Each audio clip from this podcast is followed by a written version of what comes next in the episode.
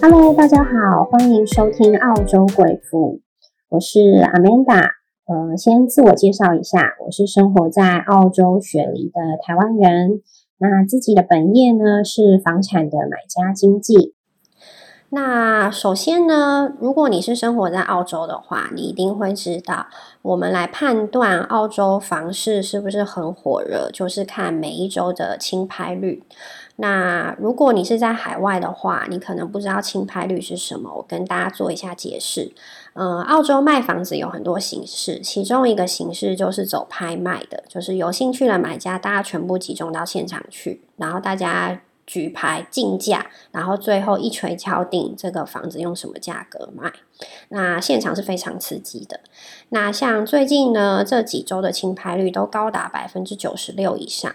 那这意味着什么呢？就是房房产呢，只要推上市场，你百分之九十六的机会，你都可以卖得掉。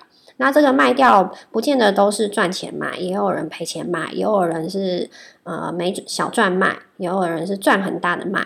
那就要看这个房产的地段啊，还有现场就是买家的一个兴趣。那到底澳洲现在这个疯买房这个现象到底是发生了什么事情？其实大家要看这件事情背后的一个真正的本质哦。如果你真的仔细去看的话，这一波房产价格的上涨，其实不是只是澳洲哦，这是一个全世界的现象。美国房子也在涨，越南的房子也在涨，中国的房子也在涨，印度房子也在涨。那澳洲的房子也涨了，其实原因就是因为全世界的央行政府都在进行量化宽松政策，就是大量的印新的钞票，然后把这个钞票透过银行呃放款给民间，然后来刺激这个消费，所以造成呢房市非常繁荣，股市也一片大好的一个现象。那这个景象是不是会有结束的一天？其实肯定是会有的哦。主要为什么要量化宽松，就是为了要防止那个经济通货通缩的问题。那大家都说量化宽松很容易有泡沫的危机，其实通缩是比泡沫让各国财长。更害怕的事情，因为一旦经济通缩了，经济萧条了，你之后要再把它呃弄回正常是非常难的事情。所以，自从二零零八年实行量化宽松之后，各国政府看到量化宽松的威力之后，这一次疫情呢，他们也立刻加大力度的量化宽松，然后确实造成了一波繁荣。可是，这也另外一个反面的意义是什么呢？另外一个负面现象就是。贬值的速度会非常快，那这时候呢，大家就在想说，我手头上的现金之后有可能都是不值钱的，那我到底要把我的钱放在哪里才能保护住我的资产？所以很多人是选择房产的，因为全世界的土地都是有限的嘛，不管你是在哪一个国家，所以资产的价格，其中一个就是房子。资产的价格肯定是因为通货膨胀的原因是会上涨的。那有些涨幅会超过通货膨胀，那就是看那个国家的人口咯，还有这个经济的动能。那澳洲也不例外。澳洲呢，量化宽松之后呢，大量的钱流入了房市跟股市，然后再来呢，澳洲政府深深的知道，你要推动经济的动能，房地产一片繁荣是最重要的。这是为什么呢？因为呢，一个房地产的增长就会带来需建房的需求。那有了建房的需求，他们就需要动用更多的工人啊，买购买更多的原材料，像钢筋、水泥这些等等的。所以呢，一个建案带起来的这个就业的增长，以及购买原物料这个收入是非常惊人的。所以，为什么澳洲政府也放任？第一件事情就是要补贴首次置业者，让他们去购房，也是这个原因。那如果你今天是首次置业者的话，请你赶快把握时间入场去购买你人生的第一套房产，因为原本是六十五万以下免印花税，现在政府提高到八十万以下都是免印花税的，等于是政府帮忙你去购房了。这个是很难得的一个机会。那如果你今天呢还没有这个预算，因为你可能虽然你是首饰职业者，可是你连第一桶金都没有的话，那你该怎么办呢？首先，虽然你没有第一桶金，可是有梦最美，所以你一定要设定好你自己的目标，就是你一定要买到你人生第一个房子，然后你要存钱。然后存钱之后呢，你要怎么样去投资？把你存的钱呢，可以每年的复利呃增长，让你很快的存到第一桶金，可以进入房产去买你人生第一套房子。这是你该做的事情，而不是焦虑房子一直在涨价，我怎么办？你应该去积极看待这件事情，而且继续密切观察这个房市的情况，然后设定好你的目标，然后开始存钱做投资。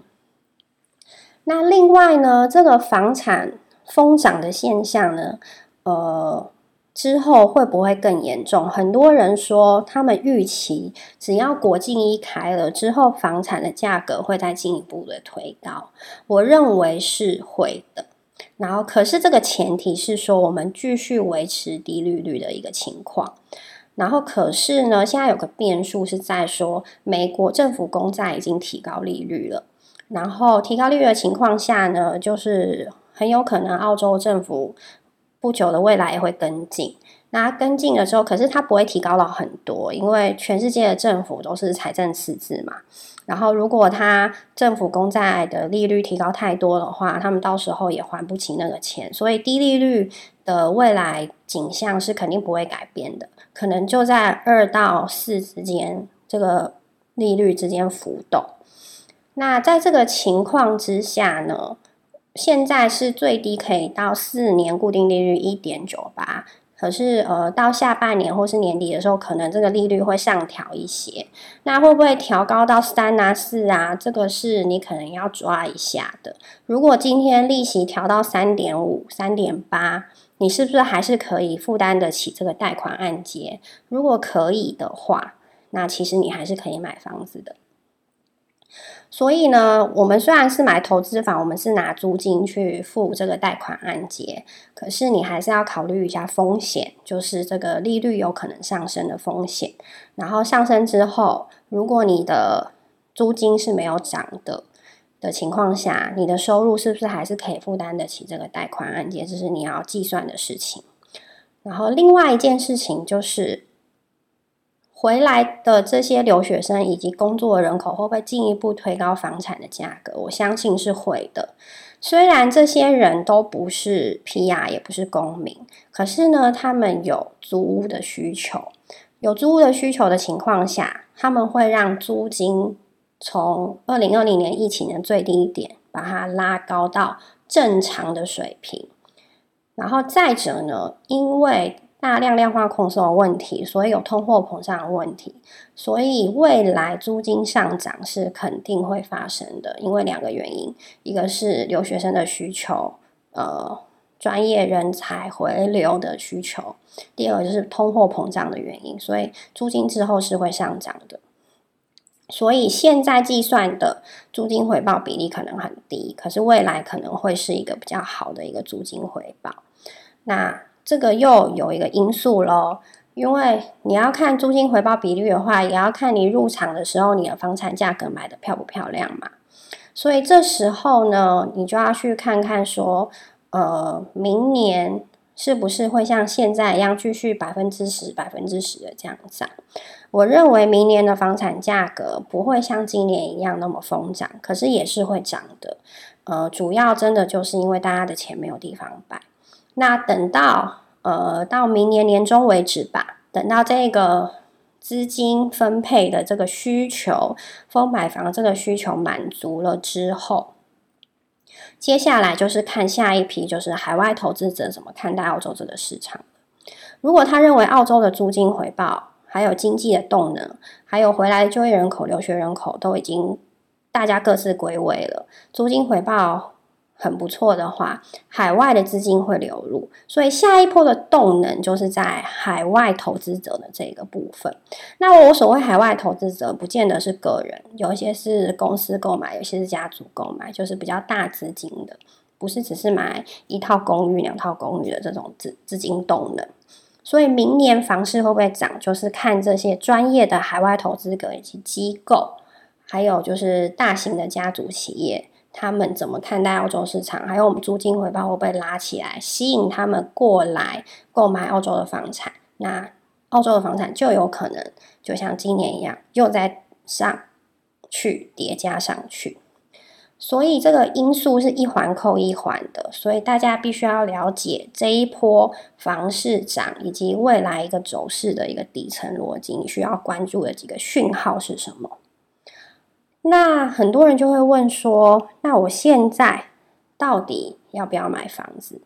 如果你是首次置业者，你连一套自住房都没有的话，你是肯定不管什么时候，不管涨或跌，你都应该只要你。投期款够了，只要你付得起贷款按揭，你都应该立刻入手去买你人生第一套房产，因为它是一个理财的工具，它可以帮助你累积你个人的身家，帮你存你的退休金。那如果你已经有一套房子，你现在是不是应该再去买一套投资房？